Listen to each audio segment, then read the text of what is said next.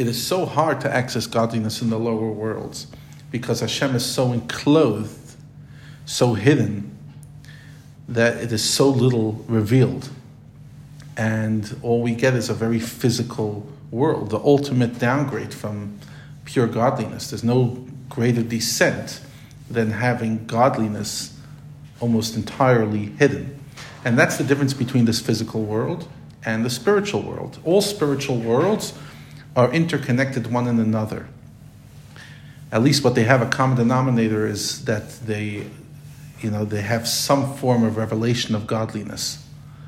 Um, and there's some interconnectivities from spiritual world to next spiritual world. The problem is in this physical world, there's no relationship um, between spiritual and physical. Um, you, no matter how downgrading you do to spiritual, it's still not tangible. It's still abstract. It's still not in a physical reality. Um, so you can imagine the distance between our physical world and even the lowest of spiritual worlds above it. And nevertheless, there is some form of godliness in this world that keeps it going. Otherwise, how would it exist? You don't see it. All you see is physicality, which looks dead, doesn't look like it has an intense life force to it. But nevertheless, there's light, which is constantly creating it. Ex nihilo. You know, we often think of creation as a once off event that happened X amount of years ago.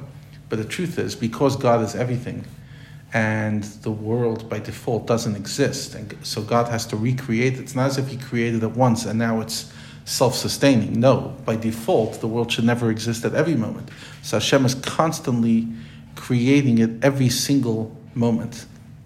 And this light is from Hashem's infinity. However, again, it's covered over multiple times, concealed.